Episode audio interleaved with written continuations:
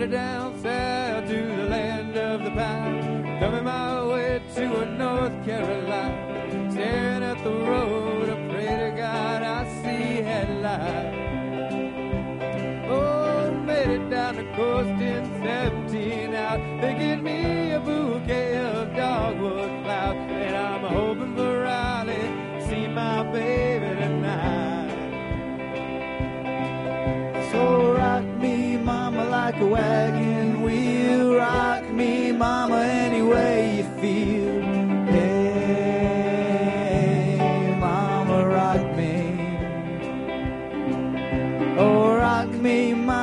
the wind.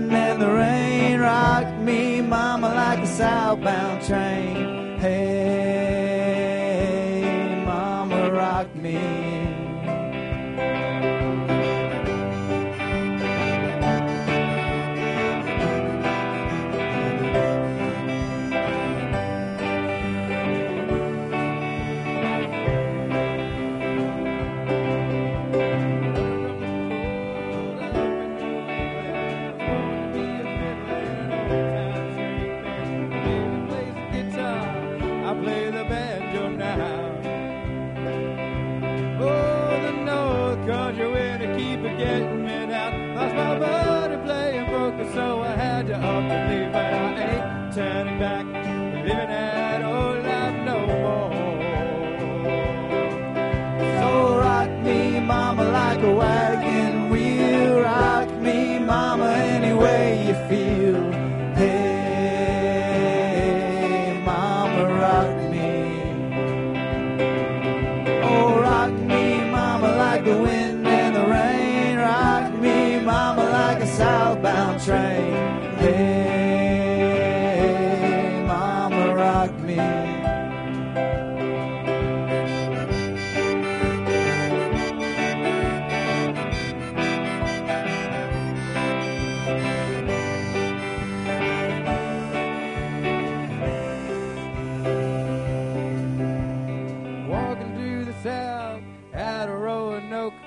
trucker out of Philly had a nice long choke.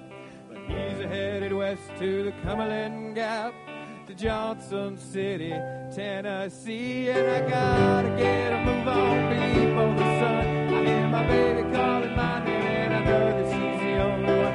If I die around it, at least I will die for you. Yeah, yeah. Rock me, mama, like a wagon wheel. Rock me, mama away.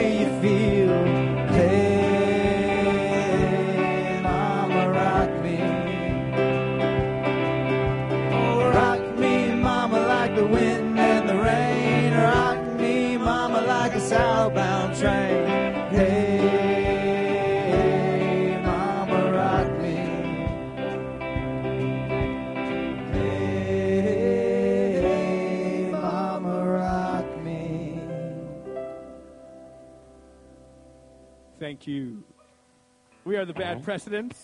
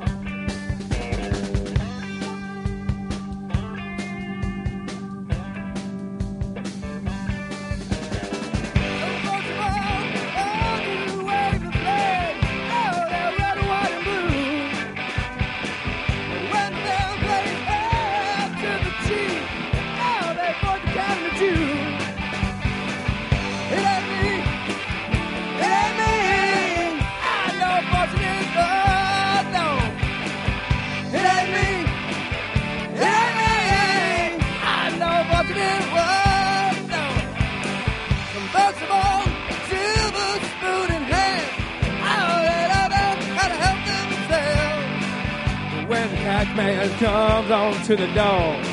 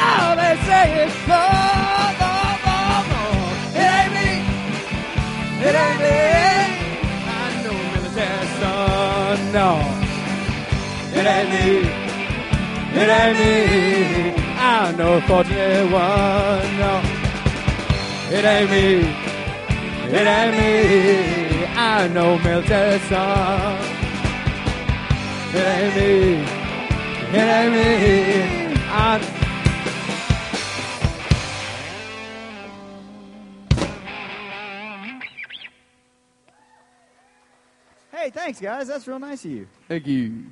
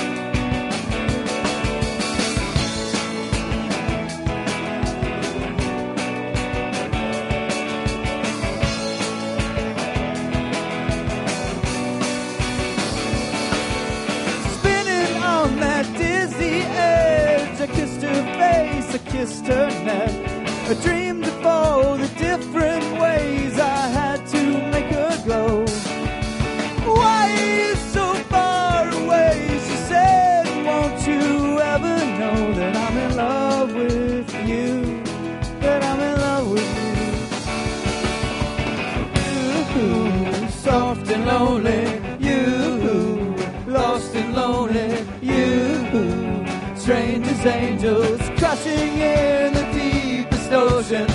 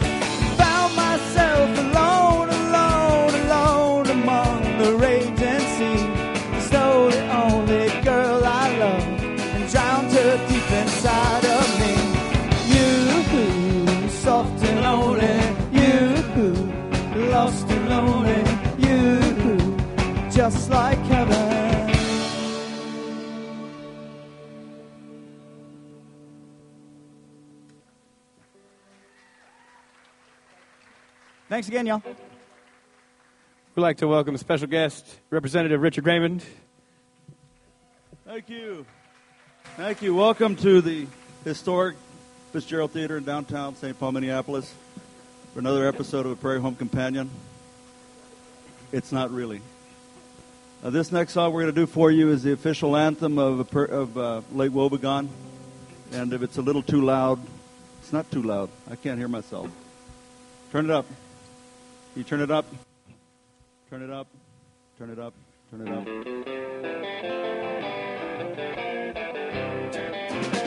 Para bailar la bamba, para bailar la bamba, se necesita una poca de gracia, una poca de gracia para mi partida y arriba y arriba, ahí arriba y arriba, por ti seré, por ti seré, por.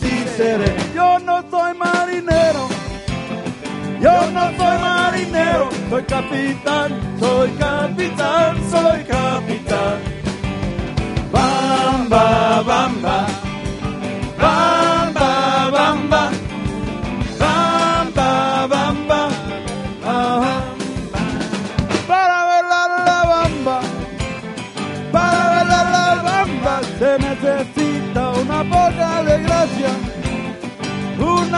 una poca de gracia para mi partida y arriba y arriba. Ahí arriba y arriba, por ti seré, por ti seré, por ti seré. Bamba, bamba, bamba, bamba, bamba, bamba, bamba. Shake it up, baby, now. Shake it up, baby. Twist and shout, Twist and shout. Come on, come on, come on, come on, baby, now. Come on, baby. Come on and work it on out. Come on and work it on out. Hey, you look so good. You look so good. Hey, you look so fine. You look so fine. Hey, you got me going, girl. You got me going. And I know that you're mine. Let me know you're mine. Well, shake it up, baby, now. Shake it up, baby. Twist and shout. Twist and shout. Come on, come on, come on, come on, baby, now.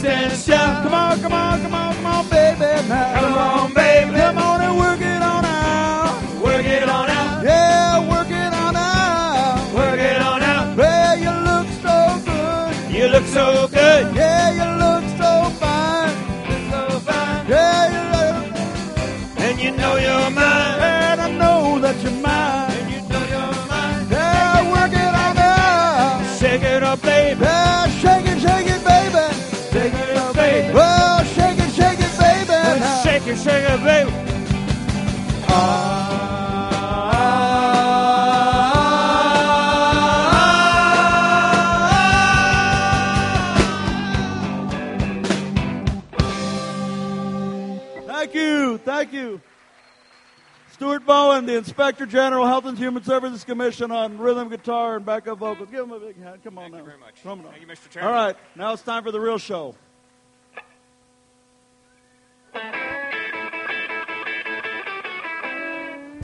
Oh, hold on, man. Hold on now. Take it easy, baby. I think it's time for them to come up. Come on, man. We're going to do that in a little while now. Hold on now. We'll do Kids that. are gonna But now y'all know what, what the next song is. I can name that tune.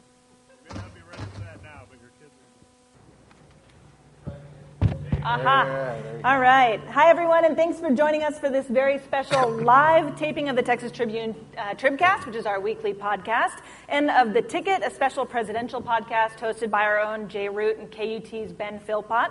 Uh, this event is generously sponsored by Pearson. Thanks so much for coming. Uh, we are also joined, as you saw earlier, by the official band of Texas politics, the Bad Precedents, and we'll be hearing more from them uh, throughout the show. so, oh, good. I love that you all got that little legislative I like, joke. I like the use of official. Yeah, exactly. Uh, all right, let's get started here with the Tribcast. I'm Emily Ramshaw. I'm the editor in chief of the Texas Tribune, and I'm the host of the Tribcast. I'm here with Texas Tribune executive editor Ross Ramsey, Howdy. uh, state representative and former Marshall Mayor Chris Paddie, Howdy. And uh, Houston Mayor and former state representative Sylvester Turner. Well, howdy as well. Welcome back. Thank you. Um, I want to kick off by talking to the three of you about an issue that's sure to come up in the 2017 legislative session, and that is local control. Uh, we are joined by a current mayor, we are joined by a former mayor. We have a state legislature who really wants the feds out of its business, uh, but can't seem to stay out of the city's business. So I'm interested in, in talking to the two of you in particular about your experiences as mayors, as state representatives. Uh, what gives? Mr. Mayor? Well, you know, I believe strongly in local control. You know, as mayor of the city of Houston now, uh, I think uh, uh, local control does work, and it works extremely well. I was in the legislature for 26 years, and for most of the 26 years, we always said uh, respect local control. I don't think that principle needs to change right now. I mean, uh, look, uh, I'm right there day to day dealing with potholes and everything else on a localized level. And I think uh, uh, the members of City Council, the mayor, know what's best for the people in our jurisdiction. So it's my hope that that the legislature, the state will respect that. And I've heard quite a bit about uh, the state saying to the feds, stay out of our business. Don't try to dictate to us. I hope that the state will exercise that same uh, position when it comes to cities like the city of Houston. So it seems like he's making a special request to you about things like ride hailing or fracking bans or sanctuary cities. What do you think, Representative? Well, I mean, obviously, as, as was mentioned, I am a recovering locally elected official. uh, and so I do know exactly what the mayor is talking about. And I, too, believe in local control. Now, I recognize a lot of people say, well, the legislature's view of local control is we believe in local control until we don't like what the locals do, and then we think there's a statewide solution. Uh, and I understand some of that frustration. However, sometimes I believe that the state is the most local, uh, depending on the issue. Uh, and whether it's ride hailing or some of these other issues, sometimes it does make sense for the state to be the most local because uh, business doesn't stop at the county line or the city line. Uh, it depends on the issue. Now, I, I, firmly believe in local control. And I know when I served locally, uh, what my folks were screaming about were potholes. Uh, you know, they want police and fire protection. They want uh, you know, nice parks. They want all of those things. Uh, and, and they should have those things. And, and I do believe those that are closest to the people generally can serve them best. But sometimes the locals don't have the expertise to make some of those decisions, and it needs to be elevated to a state level. You know, but the last two things that the legislature, the thing that the legislature did last time and the thing that is considering this time, Last time was fracking. It started with a vote in Denton where the city's voters decided they didn't want um, hydraulic fracturing inside the city limits. Um, the legislature effectively overruled them. This time, the voters in the city of Austin decided um, Uber and Lyft were asking for too much and said, you know, you're going to have to get your drivers checked out. Those companies decided to leave. In both these cases, the legislature either has overruled the voters or is considering overruled the voters. Does that give you any pause? again, it, it, I think it, uh, it somewhat depends on the issue. the ride hailing issue, that's one, you know, we, obviously, we, I'm sure you want to talk about that one a little bit, uh, particularly given the company here. Uh, and, you know, again, that is a great example, I think, of the state being the most local entity to control that. Because, again, it doesn't make sense uh, to have regular, regulatory uncertainty where you can pick up someone in Sugar Land, drop them off in Houston, but you can't pick somebody up in Houston and take them elsewhere. Or same would be true for Dallas or Fort Worth, that type of thing. And so uh, I think it makes sense uh, for there to be regulatory certainty uh, so that we're not stifling innovation and limiting options in the way of transportation. Now, I recognize on that issue that Mayor Turner inherited that issue. Uh, he was not there, and, and and the, uh, the Mayor Turner I know is a very reasonable man, and so I expect there to be a lot of dialogue going forward. And I am. uh, and so I expect there to be a lot of dialogue going forward as to how do we address this, this issue, because right now in the city of Houston, you have one ride sharing company, uh, basically. Now I realize there's some others that are popped up here in Austin, uh, but they haven't popped up there, and why is that? But, but let me just say, though, Representative Paddie, but they are. They are popping up in, in the city of Houston. They're going through our permitting process, you know, right now.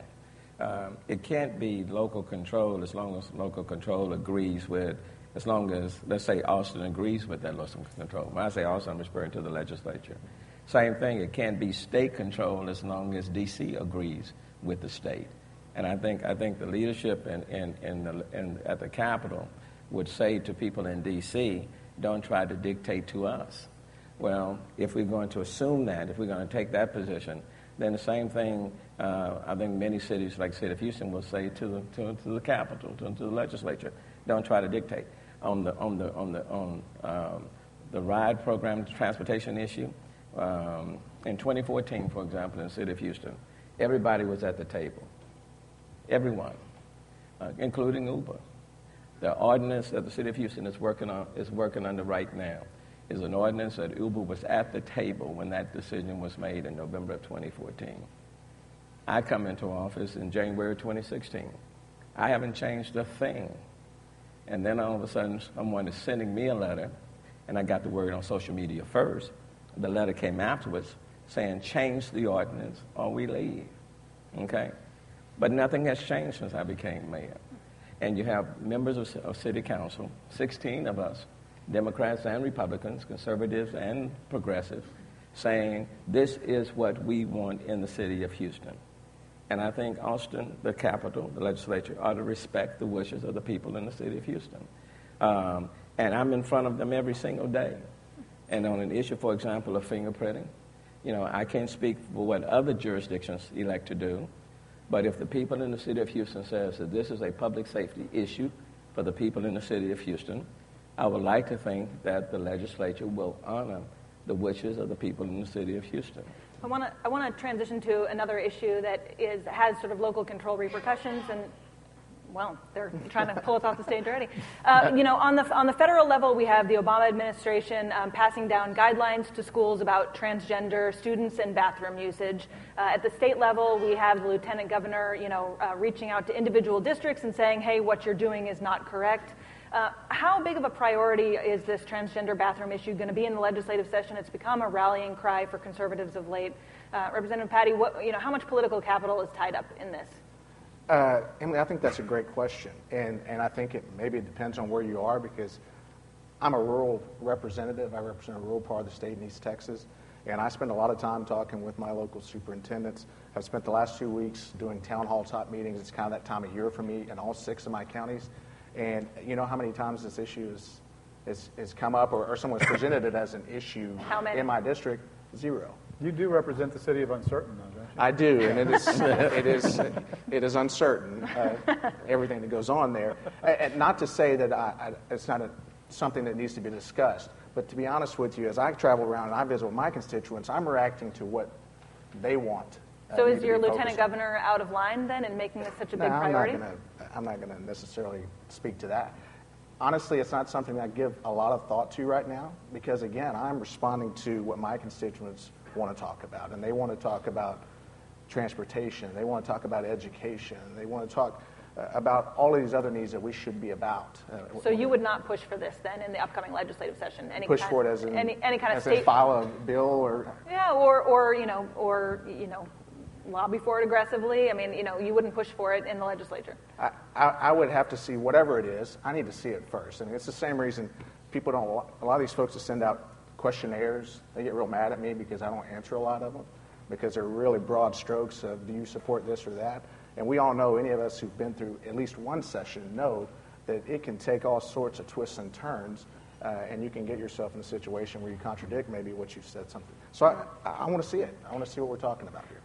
Uh, Mayor Turner, I mean, a lot yes. of this issue bubbled up in Houston, obviously, with the Equal Rights Ordinance, which ended up becoming really sort of a referendum on, on bathrooms. It was not just Republicans who came out and, and overruled this ordinance. It was, you know, uh, voters in the African American community, Democrats. Uh, what happened there, and, you know, could this have been sort of uh, stemmed off in Houston?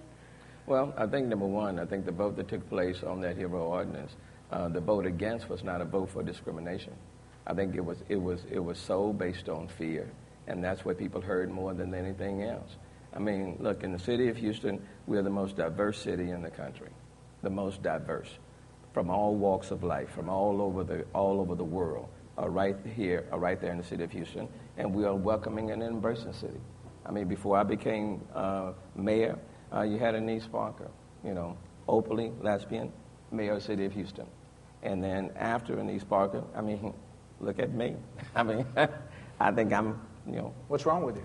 Well, the, the, the, point is, and that's the point that I'm making, is that uh, Houston is a very welcoming place.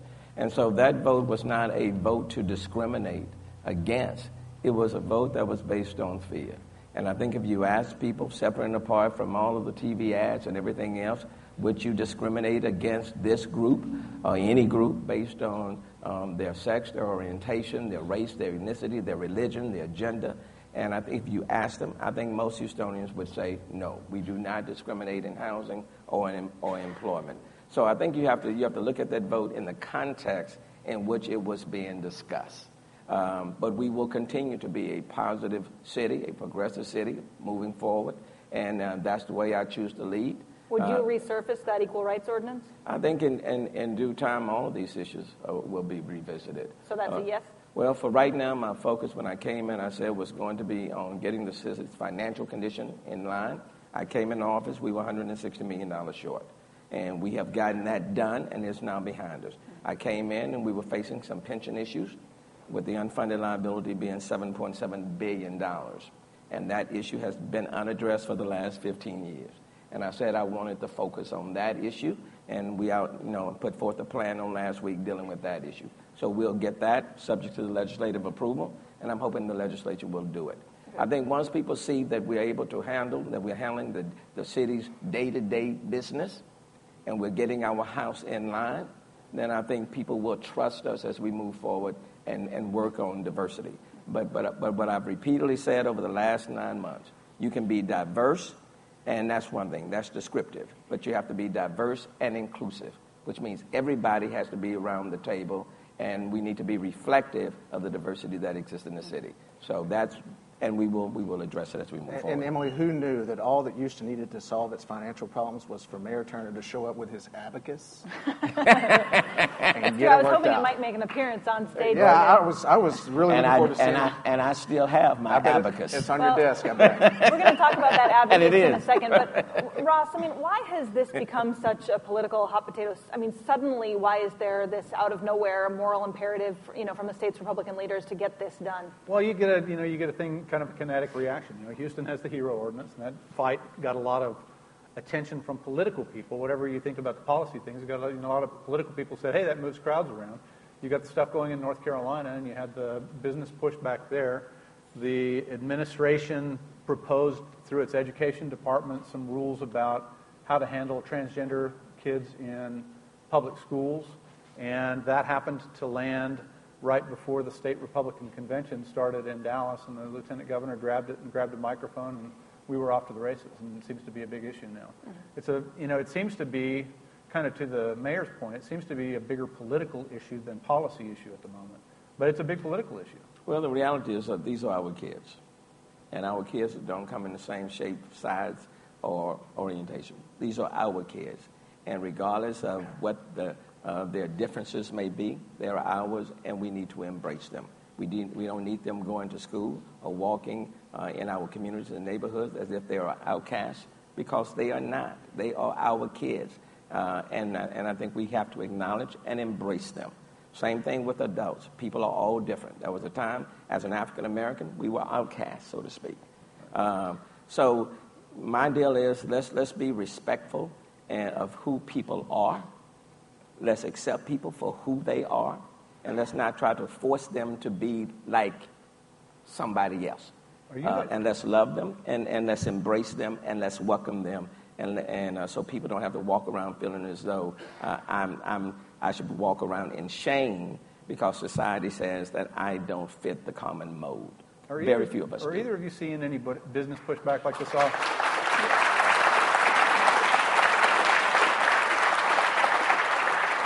Totally not accustomed to people clapping. They're during the clapping they're clapping for you. Maybe they Yeah. clap in their cars, right? um, have either of you seen any kind of any of the kind of pushback or businesses talking about the kind of pushback that they've seen in North Carolina about this issue? You know, I, I think with, with regards to the city of Houston, you know, um, with that vote being what it was, you know, it could, that's, people could have been saying, hey, no way to the city of Houston. But I think when you look at what took place on that vote, um, that was a vote based on people's fears. And, and, and, and so, and I, I, I got that. But, uh, but if you ask, and I have asked many Houstonians, were you voting to discriminate? Was that a vote based to discriminate on people based on housing or employment? And most folk end up saying no. So um, we'll keep going forward. We'll keep moving forward.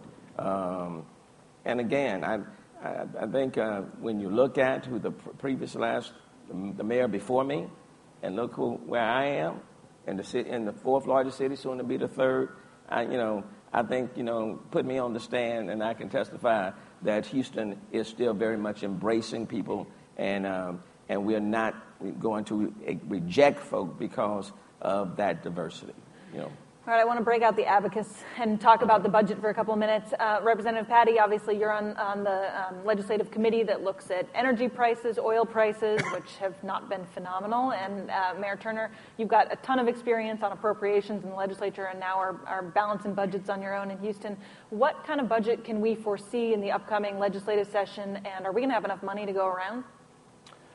Um, that is an excellent question. You know, I think you have to back up to last session and look at what we did there, and at a time where uh, we were pretty flush. There was, it's obviously, as we know in our personal lives, it's a whole lot easier to budget when you have money, and we had some money. However, we were very careful not to spend all the money, at least that we were told we were going to, have.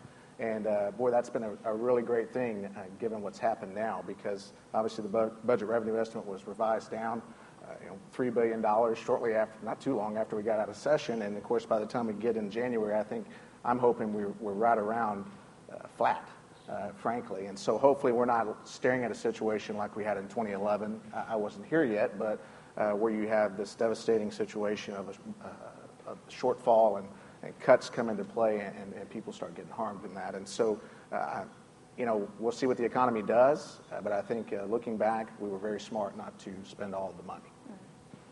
What do you think? I mean, obviously, you've, you've been there, done that. I mean, if you were still in the legislature, would you be going into this session with your heart in your throat? No. Uh, I was on the Appropriations Committee for 21 of my 26 years. Um, I went, we went through the budgetary situation in 2003. We were $10 billion short, um, and we came through that. In 2011, we were projected uh, to be, probably about, let's say, anywhere between 17 to 21 billion dollars short, and we got through with that. The rainy day fund is still healthy. Um, oil prices have been stubbornly low, but they will bounce back. Um, when I came in as mayor of city of Houston, we were 160 million dollars short, uh, but we went through the budgetary process. Uh, we, you know, trimmed some things, identified what the priorities are, and we got that squared away. And for the first time in Houston's history, uh, the budget was unanimously approved. Um, so, you know, things will come back. The state of Texas is still open for business. The city of Houston is still open for business. All prices uh, will come back. Uh, but I do think this is an opportunity to make sure that we're not leaving dollars in D.C. And so let me, let me segue into uh, Obamacare. Obamacare, ACA, however you want to call it, whatever the Texas name you want to give to it. But we can't afford to leave $300 million a month uh, in D.C. Uh, for other states to take advantage of. Uh, whatever dollars that are available that we can pull into the state of Texas, especially as it relates to uh, health care, we ought to be doing it.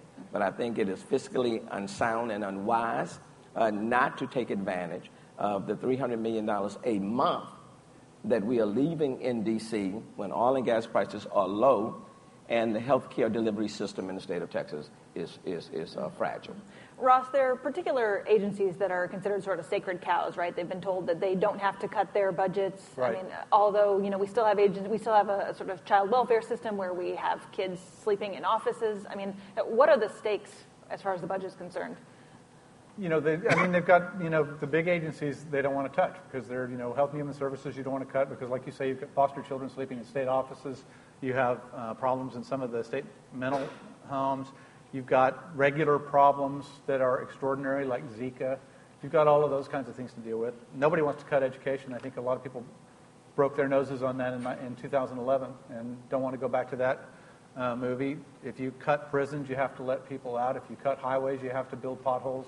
I mean, there's a million things going on. One of the things I wanted to ask you guys about, there's a thing you put on the ballot a few years ago that basically dedicates a bunch of money that comes in, $5 billion, to transportation and set up another thing where the discretion for spending has left the hands of the legislature. You're going to get some roads out of it, but you're going to get constrained. Is that going to be a problem as we go forward? You're, speaking to the two and a half billion dollars sales right. tax uh, right. that uh, was on set the ballot. Aside on the, set aside aside bond, the, right. in the last. Well, obviously, uh, you, you, got two sides of that issue. On one hand, we know we need more funding for transportation. Agreed. Uh, we have to find a way to do that, and we've got to uh, really be prepared to put everything out on the table and have a discussion. Not that we support all of those options, but it's going to take a combination of things to do that. Didn't that issue take a bunch of stuff off the table? Two dollars come in, and the state has to spend one of them on highways, whether it needs that money more for something else or not. After you reach a certain threshold. Right. After you reach a certain threshold. But I, I, but I agree with Representative Paddie. Um, we do need more dollars for transportation. I mean, in the city of Houston, between now and 24, uh, 2040, we're expecting 3 million more people to come into Houston and the Houston region, the equivalent of placing another Chicago in our midst. Um, and transportation is a critical component, so we do need more dollars. So I support that initiative, and we do need to find ways of providing more dollars to transportation. But at the same time, we need more flexibility with those dollars. It's not just about providing more dollars to transportation. It's allowing cities, let me go back to the local regional issue, allowing us the flexibility to utilize those dollars for multimodal forms of transportation. We just can't put dollars on ro- building roadway capacity um, and thinking that's going to solve the problem. That's the old paradigm. Right. More people, build roadways, build roads. And we've done that effectively. I 10 in Houston is a prime example. It's now 26 lanes, including the feeder roads, the widest highway, in, one of the widest in the world. We spent $2.2 billion on building it and finished it in 2008. And eight years later, it is the eighth most congested area uh, in the state of Texas. So if you build it, they will come. We need, mul- we need more multimodal. Give us the discretion to do more things, either bike lanes, uh, two, two-way HOV lanes, commuter rail, light rail. Um, Uber pool. as long as they, as, no, no. To be honest with you, I like Uber. I got the Uber app. I just don't want them. I like Uber. I just don't want them to dictate. I I just don't want them to dictate to us that unless you play by their rules, that we won't exist, and then hold us hostage with the Super Bowl coming and tell me you either change it or I know, but I'm sensitive. I'm very sensitive. I know that about him as well. You know, but but but, and we need transportation options, and they do include Uber. They do include them. So you know, I want them to stay in the city of Houston. I love them. We need those, op- All right, I'm gonna. We we just need have those a. autonomous ones too, like they're doing in Pittsburgh right But you know, if the state of Texas says that the, if the legislature says to Uber, follow the rules of the localities, we wouldn't have a problem. One of the reasons why we're having a problem is because they think yeah, it's, it's like it's like children going from the mother to the dad. Mom says no, they go to the dad. And in this case, if they can go from the Houston and go to Austin to the legislature, then it makes it very difficult to, to parent that, that, that individual. All right, well, I'm really yeah. sorry. I, I am really sorry I needled you right there and opened that can of worms. It's so again. sensitive. They told me they were oh, leaving. They sent it on social media. All right, what's your next question? We're going to talk about something else sensitive. We just have a couple minutes left, and we're going to tee up the ticket. I'm going to by asking each of you just Okay. this one quick question in one sentence. Ted Cruz's decision to endorse Donald Trump: politically smart, politically stupid. I'm gonna give you two sentences on that. All you right, can have mine. They got to be quick. Okay, I'm, I'm waiting on this one. Oh, you're not going first? No, I'm yielding. I, I am not a political strategist. I am a recovering locally elected official that is in the radio business that now serves in the legislature. Uh, I don't run campaigns, and so that people smarter than me make those decisions. Well, but you know, He passed. well, I, I'm, only for that moment. Uh, I was listening to the, the Republican convention, and Senator Cruz said to people, "Vote your convictions, Conscience. vote your conscience." You know, I think he was right then. Ross. I, I thought it was. I thought it was a. I thought it was a goofy political. As you know, I thought it was a goofy political move in July. And having said he did what he did on the basis of principle, um, what he's doing now seems like a violation of his own principle. He laid down a rule and he broke it. I don't see how that's an advance. I'm going with stupid. All right. That's that's all the time we have for these guys. The bad precedents are going to come back up uh, as our ticket crew takes the stage. But let's give a round of applause to Representative Mayor Turner and Ross Ramsey. Thank you, sir.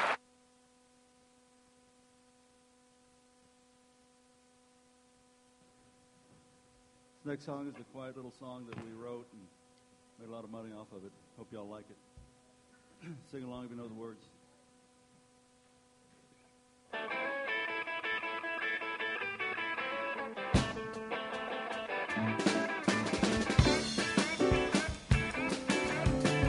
Don't go,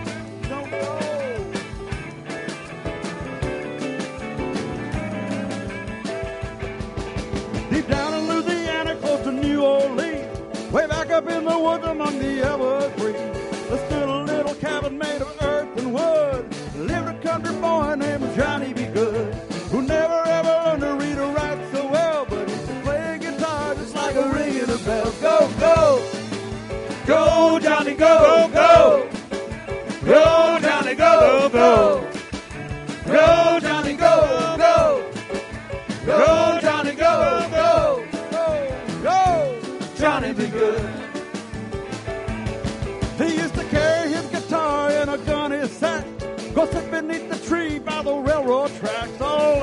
and the train sitting in the shade, drumming with a rhythm that the drivers made.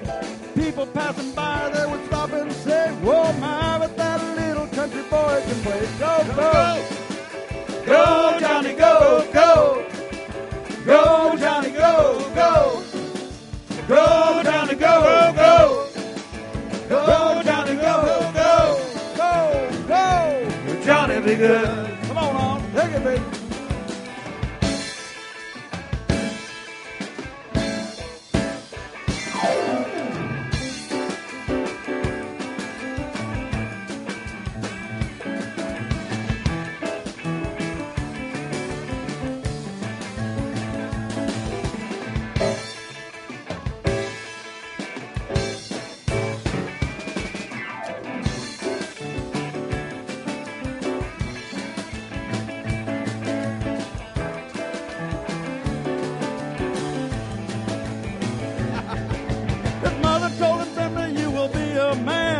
And you will be the leader of a big old band. Many people coming from miles around. Hear you play your music when the sun goes down. Maybe someday your name will be in lights saying, Sylvester Turner tonight. Go, go, go, go. Go, Johnny, go,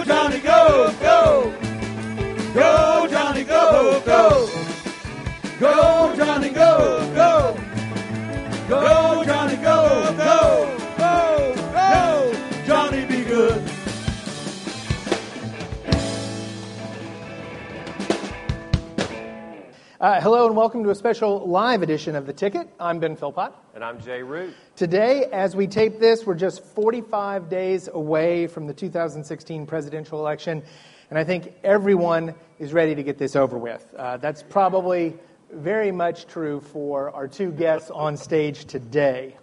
Sarah Isgur Flores is a Republican strategist. She was deputy campaign manager for Carly Fiorina's 2016 run.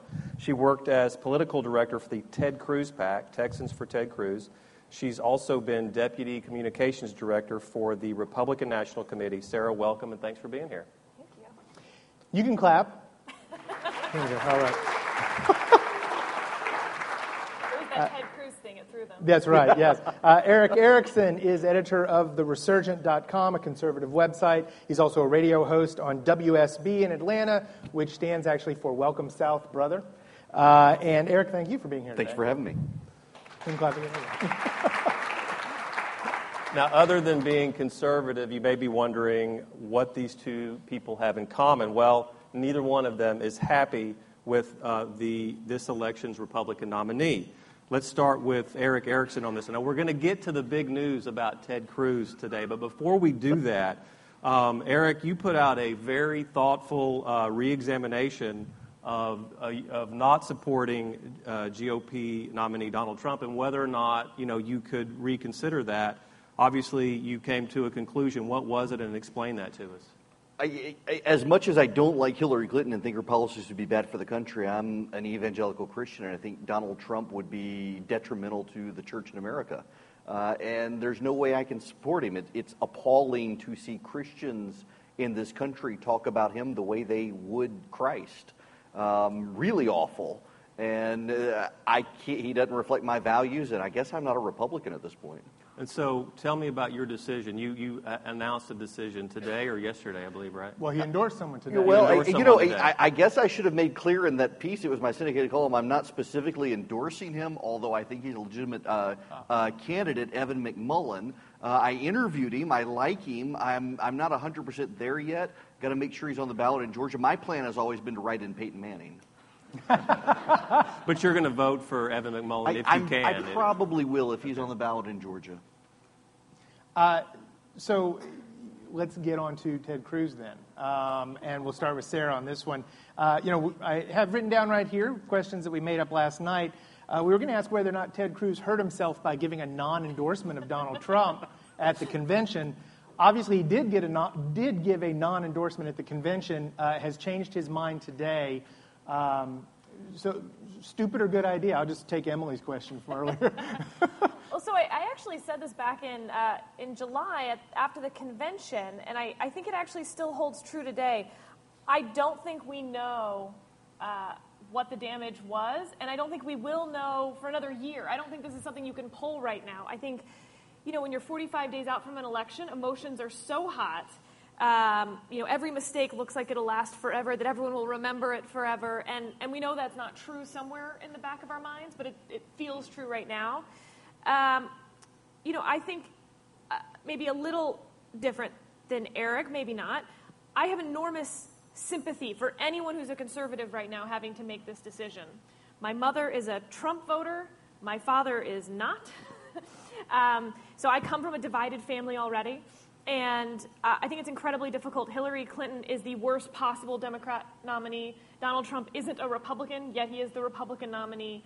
Um, and so I, I do feel bad for Ted. It's a horrible place to be in, um, as I think we feel like we're in. But Ted is obviously a senator who was put in the But spotlight. th- this is Ted Cruz, though. I mean, his franchise is testosterone, and you know, it's being it's being Mr. Principle, and Well, that is the problem for Cruz is that there are a, there's a huge contingent of people in Washington who do not like him, who think that this that his principled stand is really self-interested, that i it, it's all a show, and today they have their evidence that yes, it is. Uh, the people who stood with Ted Cruz and were giving him a second look because he did stand on principle, they're thinking maybe he really isn't self-interested. Today, they're all thinking he's self-interested. You should see my cell phone text right now from Ted Cruz staff. Um, they're as livid as most of his supporters. At the same time, though, Hillary has had this catastrophic six weeks where Right. if you thought that maybe you could live with her as an option, boy, is she doing everything she can to convince you otherwise. Yes. And you were, you were a Cruz supporter, is, is that correct? Uh, at the end, yes. Weren't Uh, we all? But what Not should enough. he what should he have done? What should Yeah. he have done? I, I don't know that there was anything he could do. I, I, you know, if you actually go back to March, uh, people forget that you had Bob Dole, Trent Lott, Bill Frist, Mitch McConnell, John Boehner all come out and say, we can live with Trump. We don't like Cruz. Uh, you- you had an, a Republican establishment thinking, hey, we can convince Trump of things. And only after he got the nomination did they think, holy crap, we can't control him. Right, we should be far more disappointed in that to a large extent. I mean, John Boehner's comments towards Right. the end there, Lucifer in the flesh, and then the Satanists come out and say, no, he's not ours. Uh, a forgotten gem of 2016. Yes. Um, uh, but, uh, but yeah, I mean, they they had this very cynical um, Right. stance. I don't know that Ted's. I, I know some people will think it's that cynical. Maybe it is, but there's at least an option here where it was less cynical, at least than that. Ted's not doing this because he thinks he can convince Trump of something. Right. Yeah, yeah, you know, this whole You know, endorsement hashtag from Supreme a Court. pos- position of weakness. I mean, what, what does he gain now by endorsing Trump? Particularly if Trump has a terrible debate on Monday night, um, which I yeah, mean, it I'm, seems like he maybe should have waited until yeah, after Monday, I, I think right? so. Yeah, that But that seemed to then, have then made we more would all be saying that it was cynical, that it was Right. even more. Uh, he's. That's what Well, everyone's that's, going to that's say. true. anyway. That's Right? true. That's true. I mean, Well, what are you going to do? Who are you going to vote for? I'm, I'm looking at. Manning, Peyton Manning. We could maybe we could just put Peyton Manning in the White House right now. I- Start the that write-in be awesome. campaign. We can do it. Uh, He's got free time. you know, I Yeah. grew up with the Oilers. Like we don't even have the Oilers anymore. Yeah. so, But like, seriously, are you going to just write someone in, or what are you going to do? You know, a lot of people say that you need to pick the one of the two because that's the only real choice. I don't Um, believe that. Okay, so what what do you do? so- you sit it out, or Um, no, I, I do think I will vote. I, I haven't decided yet. Frankly, I, I can't believe this because I am an undecided voter, which is weird for me. Um, but I actually am interested in the debate from that standpoint. I actually will be watching if one of them can possibly be palatable. I think I know the answer already. I don't think it's a good one. But who knows? Like, I'm willing to be surprised. okay, how are you Woo me. leaning then? How are you leaning? Come on. Um, I sometimes have trouble spelling Erick's name correctly, but like Okay. I could write in him, so I figure it out. There's like K's and My C's wife would going hunt you on, down. and like Well, okay, well, let's, let's turn to uh, an issue. This is something that, that I'm very interested in, which is the issue of immigration and border security. Um, it's, you know, I've talked to pollsters, Republican pollsters, and they keep saying that, you know, it's still the number one issue. Um, and obviously, voters want their candidates, Republican voters, want their candidates to be really strong on this issue. How do you do that, particularly in a state like Texas, without angering the growing Hispanic population? I think Republicans are dumbasses.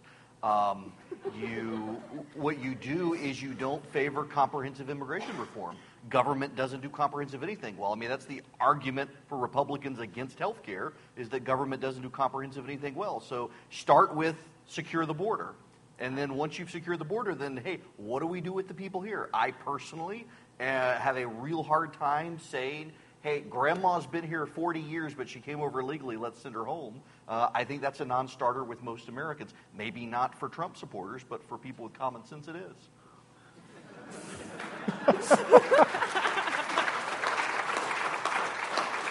Sarah? Yeah, I mean, this was Carly's point during the campaign, and one that I strongly agreed with, which is the comprehensive part is what keeps tripping people up. We're never going to agree on everything. Let's agree on the stuff we agree on. And by God, if that doesn't apply to a bunch of other issues that have become these, you know, third rail issues, we do agree on things in this country. It's just we don't agree on everything. Let's start with the things we agree with, and everyone agrees that the border isn't working right now. We can at least discuss those options first.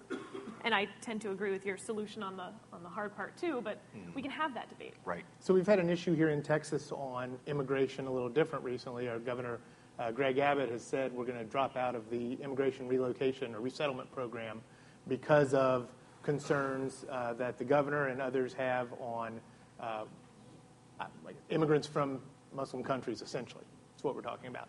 Uh, there have been some faith communities that have come out saying, no, this is the wrong way to deal with a situation like this. And I wanted to ask you, especially with how you write and what you consider your faith, I mean, what, how you use your faith in what you consider and write about on the website.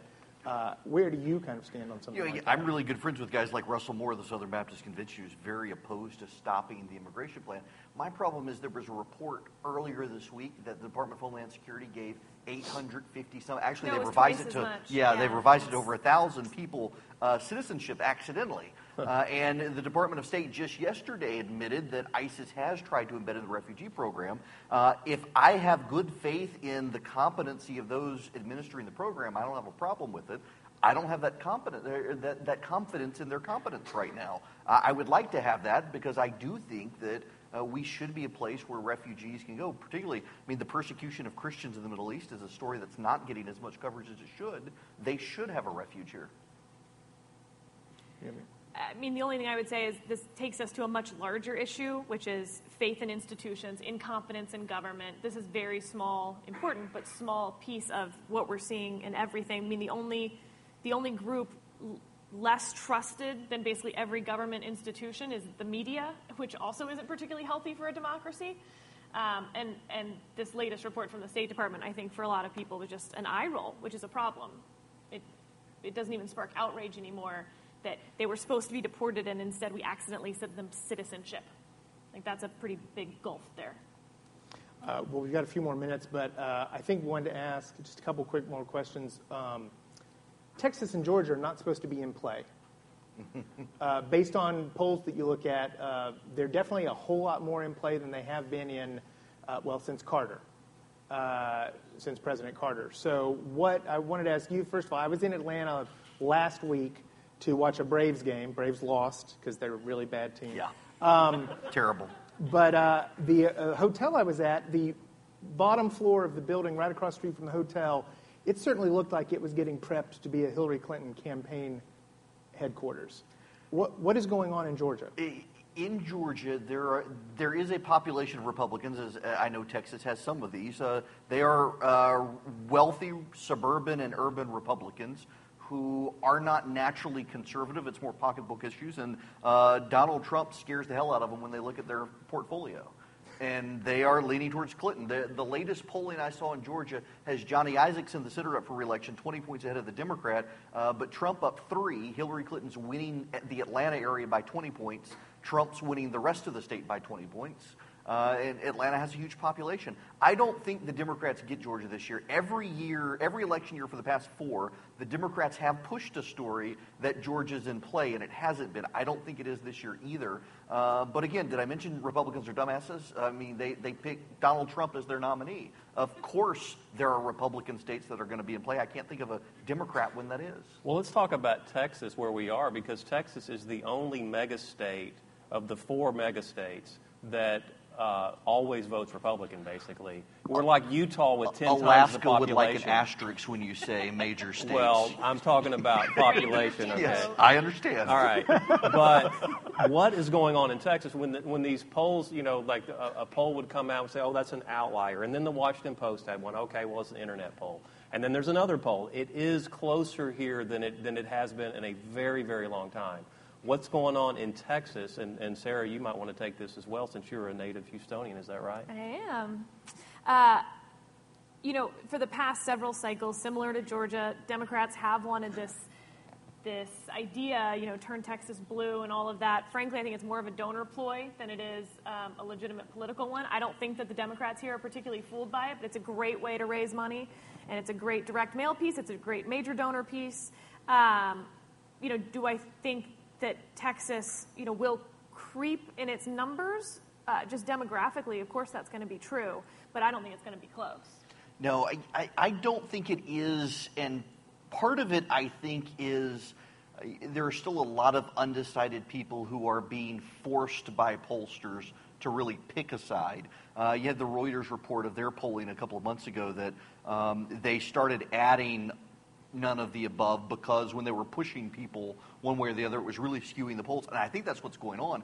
But that still is a measure of how weak the Republican candidate is. Uh, and I'm still in the camp that he's not going to win largely because of Pennsylvania and the Electoral College. Uh, but it shows there's a fundamental weakness for Republicans that it still is close. Well, and in Texas, it will affect Will Hurd. I mean, Texas 23, Will Hurd is uh, a great congressman, a great Republican, the kind we want a lot more of in Congress. And he is going to have a tough battle because of that. Uh, whereas I think he would have, you know, walked away with it under a different Republican nominee. I think John Kasich, who of course is speaking, uh, it's later tonight, yeah. right? Uh, he's campaigning with uh, Congressman Hurd tomorrow.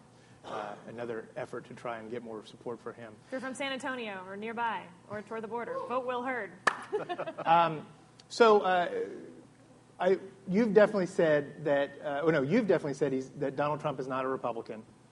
Oh, he's not. Yeah. Okay, so both of you, Donald Trump's not a Republican, but but it seems that you have a little bit of a problem in that he is actually the Republican nominee. So here's kind of our final question of the night. Uh, my daughter is here with one of her friends. They're both freshmen in high school. Uh, this is the first presidential election that she's really connected on her own to. Oh, I'm sorry. Uh, you know, to No, but really, I actually I mean, think so we do owe that generation 2000, an apology. You know, 2012, she she saw whatever mom and dad happened to be seeing. Now she is going out, finding her, her own information, making her own opinions and decisions about stuff. And she's going to be voting in 2020. She'll be 18 and able to vote in 2020. Um, Donald Trump is the GOP as far as she and millions of other 14 year olds in this country think. He's the GOP. What do you say to them to try and convince them to give the party a look in 2020? My response has been he's 35% of the GOP. Um, and there were so many candidates that he was able to walk up the middle and take it. Um, well, I get but, that, but he's, yeah, I mean, the he's there the on the is, banner. Yes, um, Republicans are going to have to repudiate everyone uh, who aggressively stood with Trump in the primaries to prove that they're not the party of Trump. You know, the, the real irony of this election that everybody misses is that the reason Donald Trump did so well is because a segment of the Republican Party was really hacked off with Republican leaders in Washington who they felt like broke a lot of promises. Guess what? They're still going to be there after Donald Trump goes back to Washington or to New York. He's not going to Washington. Please never make that Freudian slip again. um, She had a small stroke on stage. She's okay. It's all right. uh, so I'm a fellow at the Harvard Institute of Politics this semester. So I am um, around 18 to 21 year olds every day, which is a, actually a joy, and it makes me very optimistic about the future of the country. Um, so I guess what I would say to you is the Democratic Party is actually in the exact same turmoil that the Republican Party is. It is. Uh, I mean, we can go into the very nerdy political consultant of why Hillary beat Bernie, but uh, nobody beat Trump. But it, you know, it could have been either party. They're both falling apart. You will turn 18. Please join one of the two parties. Make them better. Fix them. This will. You're inheriting this, and we broke it. Uh, I broke it. um, I would argue that, that the fundamentals of the Democratic Party at this point are becoming more and more anti freedom, anti free speech, and the fundamentals of the Republican Party uh, are, are liberty centered, opportunity centered. You can disagree with that, but that's my core belief. That's why I am a Republican until November 9th, at least. Um, so, so fight for this. Don't don't give up because this cycle sucks. Um, yes, uh, blame Dick Cheney. Uh, this is this is my ultimate political theory here. George Bush picked a vice presidential nominee who did not run after him, so Bush did not have to do the things that presidents typically do to secure a legacy through his vice president becoming president. As a result, the Republican Party could not have a referendum on George W. Bush's policies until his brother Jeb ran in 2016. It went badly for them. The Democrats are going to have this problem now as well because Barack Obama's done the same thing. You cannot have a referendum on Barack Obama's legacy without his vice president running, and that's going to be bad for them in the next five to six years. Okay, so uh, you can uh, answer this. In, you can answer this in two words. Who is better for the for the Republican Party, Hillary Clinton or Donald Trump gets elected? Who's better for the future of the Republican Party? Botulism. Giant meteor? I mean, I mean, like really, you know, just from a Machiavellian perspective. Uh, I subscribe or uh, follow. I think Hillary. here of death. Hillary. Yeah, uh, the Alexander Hamilton principle. We don't have to say she's one of us. Republicans would have to say he's one of us, even though he's a Clinton donor. You agree with that? Yeah, I think it's a little more complicated in that if Trump wins, uh, I think you will have a third party. I think it will fracture the Republican Party. Um, I think if Hillary wins, you will have a civil war within the party, but that ultimately there will be a Republican Party. Whichever side wins, one of them will, and it will take the Republican Party. So I don't, I, I fear saying that one is better than the other. I don't know that I can say, but, um, but they're different outcomes for the party. Sarah Isgur Flores and Erick Erickson, thanks so much for coming out today and joining us for a live taping of The Ticket.